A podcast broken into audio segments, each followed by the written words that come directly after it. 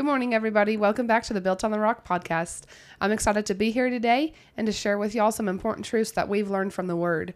We've learned things about God's character. We've learned how He views us. Yeah. We've learned how to walk with Him and how to live with Him and to receive from His storehouse.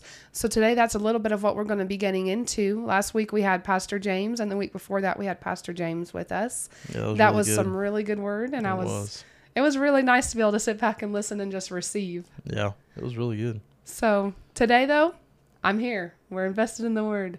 Oh, yeah. You ready to get in the Word? I'm ready to get into it. So today, we're going to be talking about the Good Father.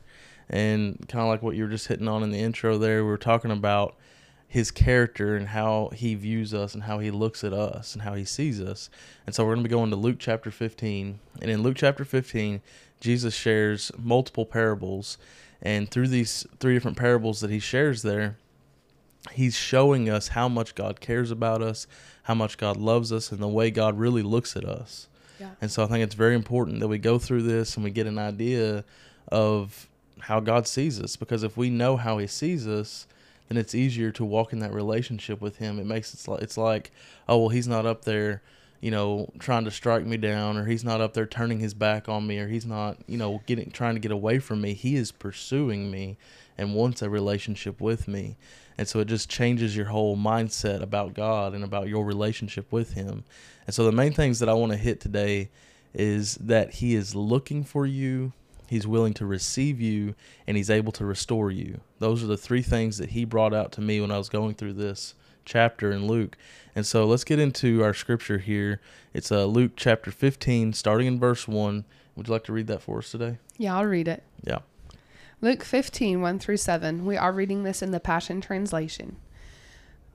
Verse 1. Many dishonest tax collectors and other notorious sinners often gathered around to listen as Jesus taught the people. This raised concerns among the Jewish religious leaders and experts of the law. Indignant, they grumbled and complained, saying, "Look at how this man associates with all these notorious sinners and welcomes them all to come to him." In response, Jesus gave them this illustration. There once was a shepherd with 100 lambs, but one of his lambs wandered away and was lost. So the shepherd left the 99 lambs out in the open field and searched the wilderness for that one lost lamb. He didn't stop until he finally found it. With exuberant joy, he raised up, placed it on his shoulders, and carried it back with cheerful delight. Returning home, he called all of his friends and neighbors together and said, "Let's have a party. Come and celebrate with me the return of my lost lamb. It wandered away, but I found it and brought it home." Jesus continued, "In the same way, there will be a glorious celebration in heaven over the rescue of one lost sinner who repents, comes back home, and returns to the fold, more so than for all the righteous people who never strayed away."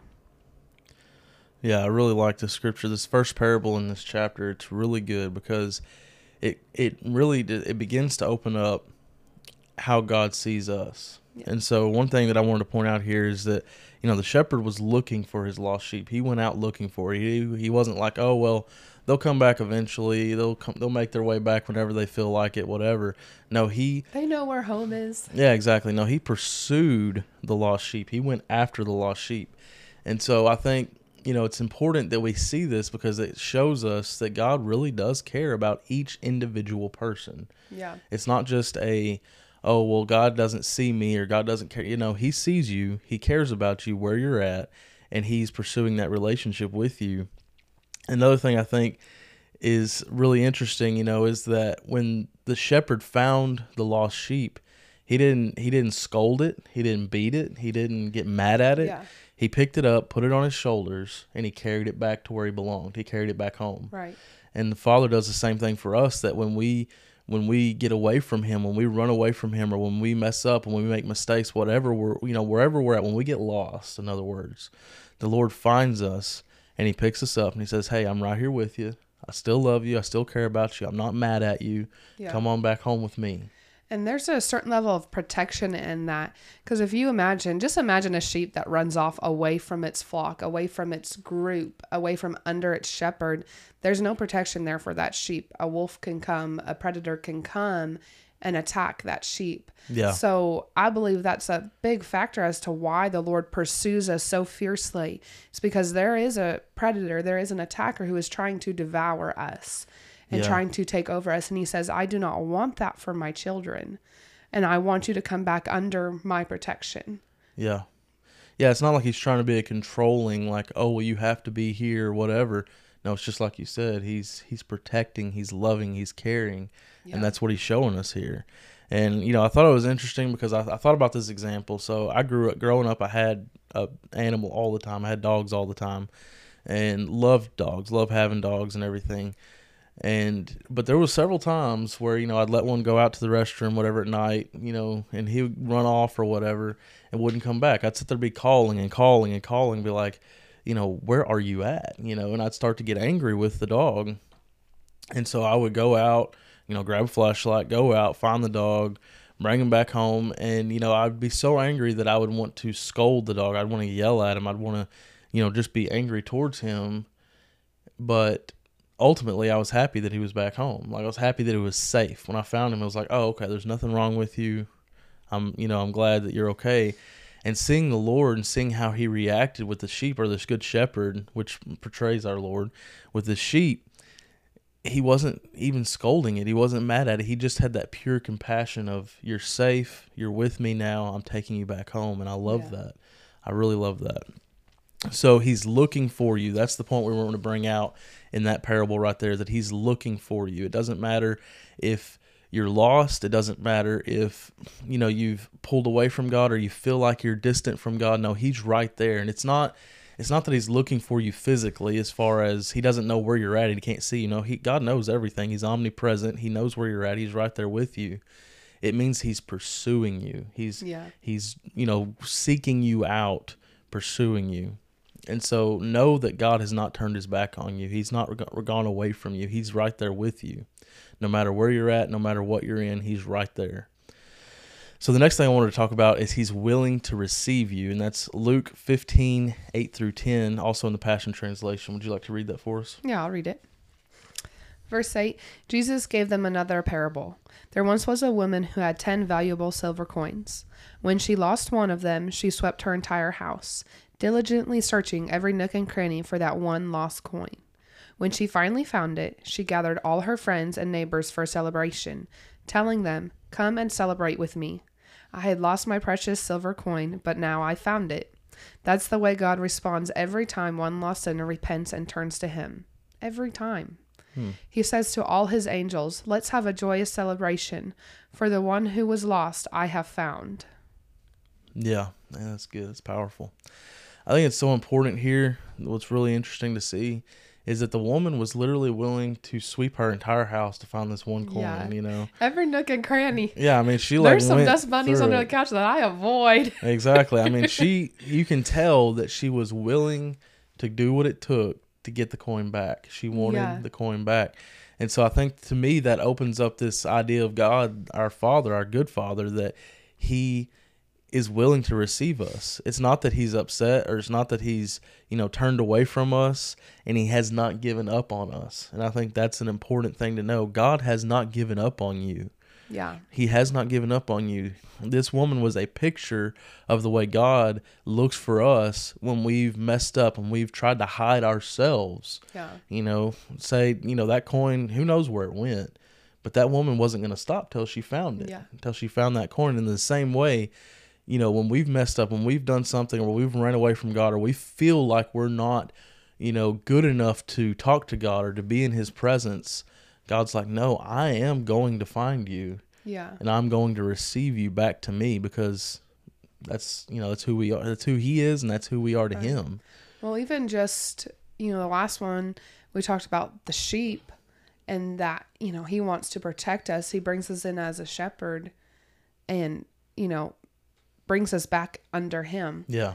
Well, with the coin, it shows how we're valued in his eyes. The fact that he even used this parable to describe his relationship with us. That's that really good. He values us, just like a silver coin is valuable, and you can use it to purchase expensive things, that's costly really things. Yeah. This coin was of value to him. So it's his view of us is that he values us. Not only does he want us back under his protection, but he values us. Well, and the coin didn't lose its value when it, you know, fell to wherever it fell. Yeah. It didn't lose its value. It was still valuable, and that's why he went after it and pursued it. And so another thing that I thought was interesting, I got this out of the footnotes of the Passion Translation, and I thought it was really interesting. It's talking about how the coin had a Roman authority stamped on it. And in the same way, God has stamped his image on us. He's given us his image. And just because the coin was lost doesn't mean that image left. It was still there. And so just because you've pulled away or you've walked away or you feel like you're not close to God, the image of him is still there on you. And so that's really important that you get a hold of that he is willing to receive you. He's not given up on you, and he is willing to receive you. So let's move on to our last point here, and that's that he's able to restore you. And I think this is such an important point. We're going to talk about it in Luke 15:11 through 32 in the Passion Translation. And this is the last parable that Jesus shares in this chapter, and it's such a powerful story. I've always loved this story, and it's so powerful. So let's get into it. Starting in verse 11, it says, "Then Jesus said, 'Once there was a father with 2 sons. The younger son came to his father and said, "Father, don't you think it's time to give me my share of your estate?"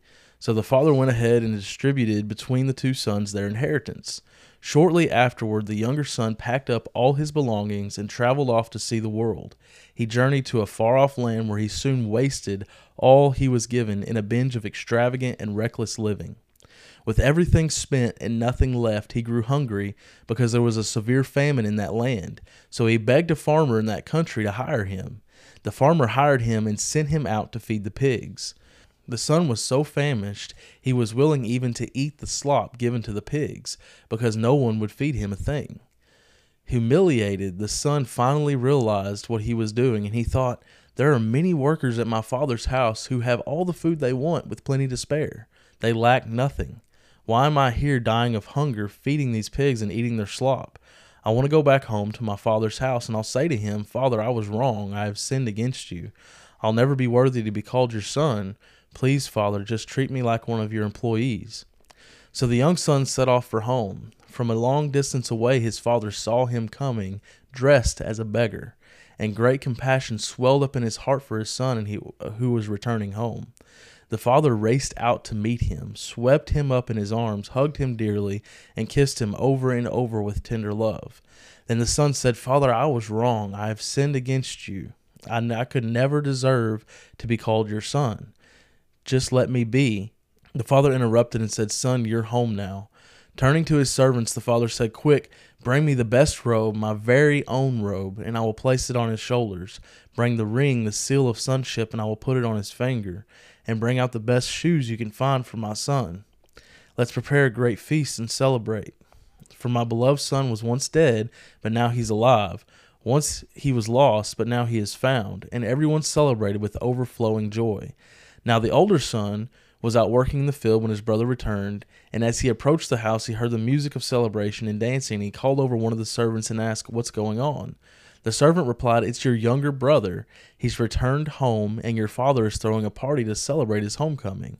The older son became angry and refused to go in and celebrate, so his father came out and pleaded with him, 'Come and enjoy the feast with us.' The son said, 'Father, listen, how many years have I worked like a slave for you, performing every duty you've asked as a faithful son, and I've never once disobeyed you. But you've never thrown a party for me because of my faithfulness. Never once have you given me a goat that I could feast on and celebrate with my friends, as this son of yours is now doing. Look at him. He comes back after wasting your wealth on prostitutes and reckless living, and here you are throwing a great feast to celebrate for him.' The father said, 'My son, you are always with me, by my side. Everything I have is yours to enjoy. It's only right to rejoice and celebrate like this, because your brother was once dead and gone, but now he is alive and back with us again. He was lost, but now he is found.'" Wow, that's a powerful story. Yeah. It really is a powerful story. So I think it's so interesting. There's a lot of stuff you can pull out of this parable. There's a lot, and I only want to hit on a few things, but there's so much good about the Father you can see in this story, and how good the Father really is to us. And I think it's interesting that he restored him. The Father restored the Son back to a place of sonship.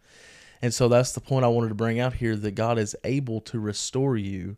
So it doesn't matter if you feel like you've fallen from whatever you had, or you're not worthy to be a son or a daughter. You're not worthy to carry God's name. You're not worthy to do it. It doesn't, none of that matters, because God is able to restore you, and He wants to restore you. Yeah. And so I think that is so important. So there's an interesting thing I studied about this, and I wanted to share that with y'all. And it's I don't know if I'm going to pronounce this right. It's a Hebrew word, I believe, and it's kezaza or kezaza. I don't know. It's spelled K-E-Z-A-Z-A-H. So I'm not the best at pronouncing things, so you just have to deal with it. But it was a ceremony, and it says here that if a Jewish son lost his inheritance among Gentiles and then returned home, the community would perform a ceremony called the kezaza. They would break a large pot in front of him and yell, "You are now cut off from your people." The community would totally reject him. Importantly, the ceremony would take place on the outskirts of the village before the individual could make his way back home. And so I was thinking about this, and I was looking at it, and I was thinking about the father. You know, the scripture says that he saw him afar off. So again, he was looking for his son. Obviously, if he saw him afar off, he was looking for him. And so he saw him afar off, and he had compassion come up on the inside of him, and then he ran toward him. And I looked in the original language of that, and it's the word "ran" there actually means to race. He was running as if in a race. He was taking off after his son. And I was thinking about this tradition that after I read about it, this ceremony, and the father knew that was a possibility of what was going to happen there. And so the father was taking off and running after his son and saying, "I'm going to get to you before everybody else sees you." And he said it saw him dressed as a beggar. He said, "I'm going to get to you before everybody else sees you. I'm going to get to you, and I'm going to put you back into my place of a son before anybody else can see you. I'm going to get you back the way you're supposed to be." And so he took off running after him. And another interesting thing about this is that, think about this, in our culture, in American culture, we don't really think about this because of the stuff we wear pants and stuff like that, so we don't think about it. But in his culture, they would be wearing robes. That's what they wore back then, or I don't know what you would call a tunic or whatever you would call it, that draped down. And in order for him to run like he was in a race, he would have to pull that up and tie it around his waist to be able to run. And so it would have been a very shameful act. This is a wealthy man. Obviously, he has lots of stuff. He's a wealthy man, has servants, all these things.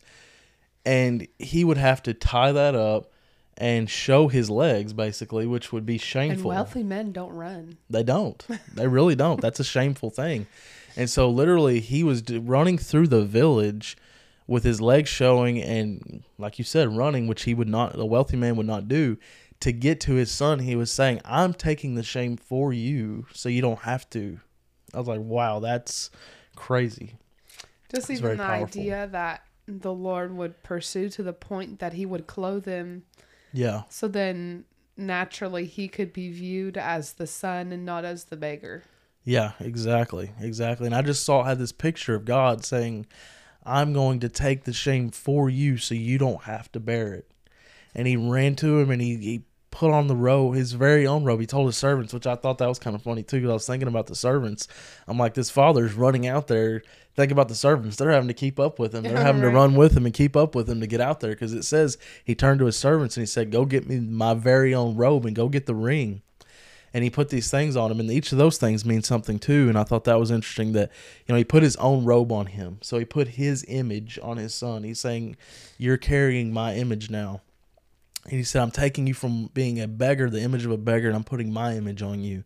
And then he said, "I'm taking my ring and I'm putting it on your hand." And that's the ring. It's a seal of sonship. And that means that the son can now use his father's name in transactions or in business. He could, he carried the name of his father from that point forward. And then he put sandals on his feet. And one of the interesting things here is that slaves were barefoot. And so, he was barefoot when he came up to him, but his father put sandals on his feet. And so that showed that he was pulling him out of bondage. He was pulling him out of that place of being a slave to the world back into being his son. And so why am I bringing all this out? I'm pointing all this out because God is a good father. And because this is the way he sees every one of us. The same way this father saw the prodigal son in this story is the same way that God sees each and every one of us. And, you know, sometimes we feel like, oh, we've ran off, or we've done something, or we've messed up, or whatever, and we're not worthy. But God sees us this way. Yeah. This is the way He looks towards each one of us. This is the way He treats each one of us. I'd like to point out how the son that, you know, he was off and he was in a famine and he was looking for anything to feed himself. And so he found somebody and he ate the pig slop, worked for the farmer. But then he thought to himself, even from my father's house, the lowest of the low was treated better than this. Yeah. So he understood the resources his father had. He understood the goodness of his father's house, yeah, that he would even think to return, but he didn't find himself worthy to return as a son. Him knowing this, him knowing I've squandered the inheritance. Yeah. But if I come back even as the lowest of the low, then I will be favored. Yeah. I will be taken care of. Yes. And so he didn't know his father was going to receive him back as a son. But just for us to show up before the father and say, I'm the lowest of the low. Yeah. But he still took him back. And he didn't take him back as the lowest of the low. He took him back because he paid, Jesus paid the price for us, so we don't have to be that way. He restored us back into that place of being a son, of being a daughter to the good Father. And so I think it's so important that we see how good He really is. And one more thing I want to hit on in this parable here, because he talks about the other son, the older son that was there that never left. And I want to look at that because I'm someone who has never really, you know, I grew up in church. Yeah. I've never really gone out into the world and done a lot of those type of things. And so I could see where the older brother got into this idea of, or the older son, he got into this idea of, well, why are you celebrating him? And I've always been here and you've never celebrated me. And I can see that mindset on him. But the thing about it is he was looking at his works as his worth. Yeah. He was looking at what he did as his worth instead of looking at his relationship with the Father as being the worth, where the value comes from.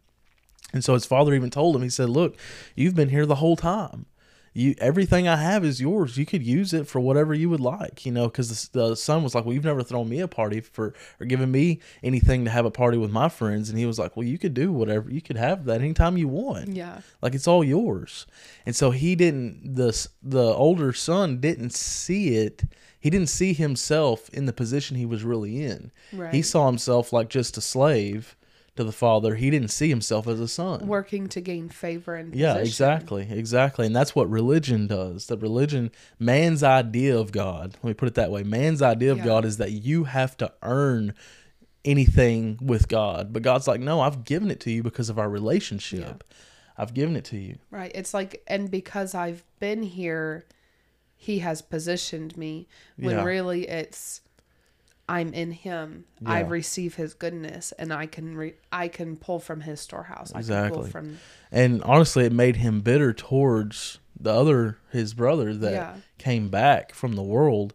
And we should never be in that place where we're bitter towards other people. Right. And well, and I know one of the things, like, I prayed to the Lord and I said, you know, because when I read this story, I thought, wow, what a great picture. That's me, the son that returned and you received me. So when I accepted you into my heart, that was the celebration that happened in heaven. And my Father received me as I was, but He clothed me to look like Him. Yeah. And so, you know, it just kind of broke off all those chains and everything. But now I say, well, I've been serving and I've been here, and new people come into the kingdom. And sometimes it's hard to look and see the celebration there, because you say, well, why are we celebrating so much when they've not been here and they've not done the work? They're the last to come in. And I asked the Lord, I said, Lord, I repent. Like, forgive me for this thought and correct it in me that I could celebrate as you would celebrate the ones that are coming into the kingdom. Yeah. Because there's something more to it that we would celebrate the lost sheep. And, you know, it's an understand, kind of like you were saying, it's an understandable thought to think that. Yeah. But it's a correction that needs to be made in our heart if our mindset is that we're rejected now because you've rejoiced over the lost sheep, you know, and it's not a rejection. It's not a, you do not have access to this. It's not anything like that. It's, you've had access, and it's time to learn how to ask your Father for the things that you're desiring. Yeah, it really, it's a change of your mindset. And that's what this whole podcast episode has been about. It's a change of your mindset to say, I see them like the Father sees them. Yeah. Because when you begin to see others the way the good Father sees others, and you see yourself the way the good Father sees you, then you can walk in the things that He's already provided for you. You don't have to earn it, and you don't have to feel like you're not able to walk in it because of your past. No, you're in that position because He's sent Jesus to die for us and pay the way for us. And so that's why we're able to be in that position, in that relationship with the Father, and we can be a son, we can be a daughter in that place. And it's so amazing. So I just wanted you to understand and get an idea of how God sees you, that He's looking for you, He's pursuing you. He's willing to receive you, and He's able to restore you. So no matter where you're at, what you've gone through, or what you're dealing with in your life right now, keep that in mind and know that God loves you and He's the good Father. Yeah. Well, we've cried a little bit today, gotten some more revelation. I pray that you've been able to receive what the Father thinks towards you, that you've been able to view yourself as His son. Yeah, that's really good. I think that's all we have time for today, so we're going to go ahead and wrap it up. But we appreciate y'all joining in. We appreciate y'all watching the podcast and supporting us. It means a lot to us. So we just want to remind you that in Jesus, we are built on the rock.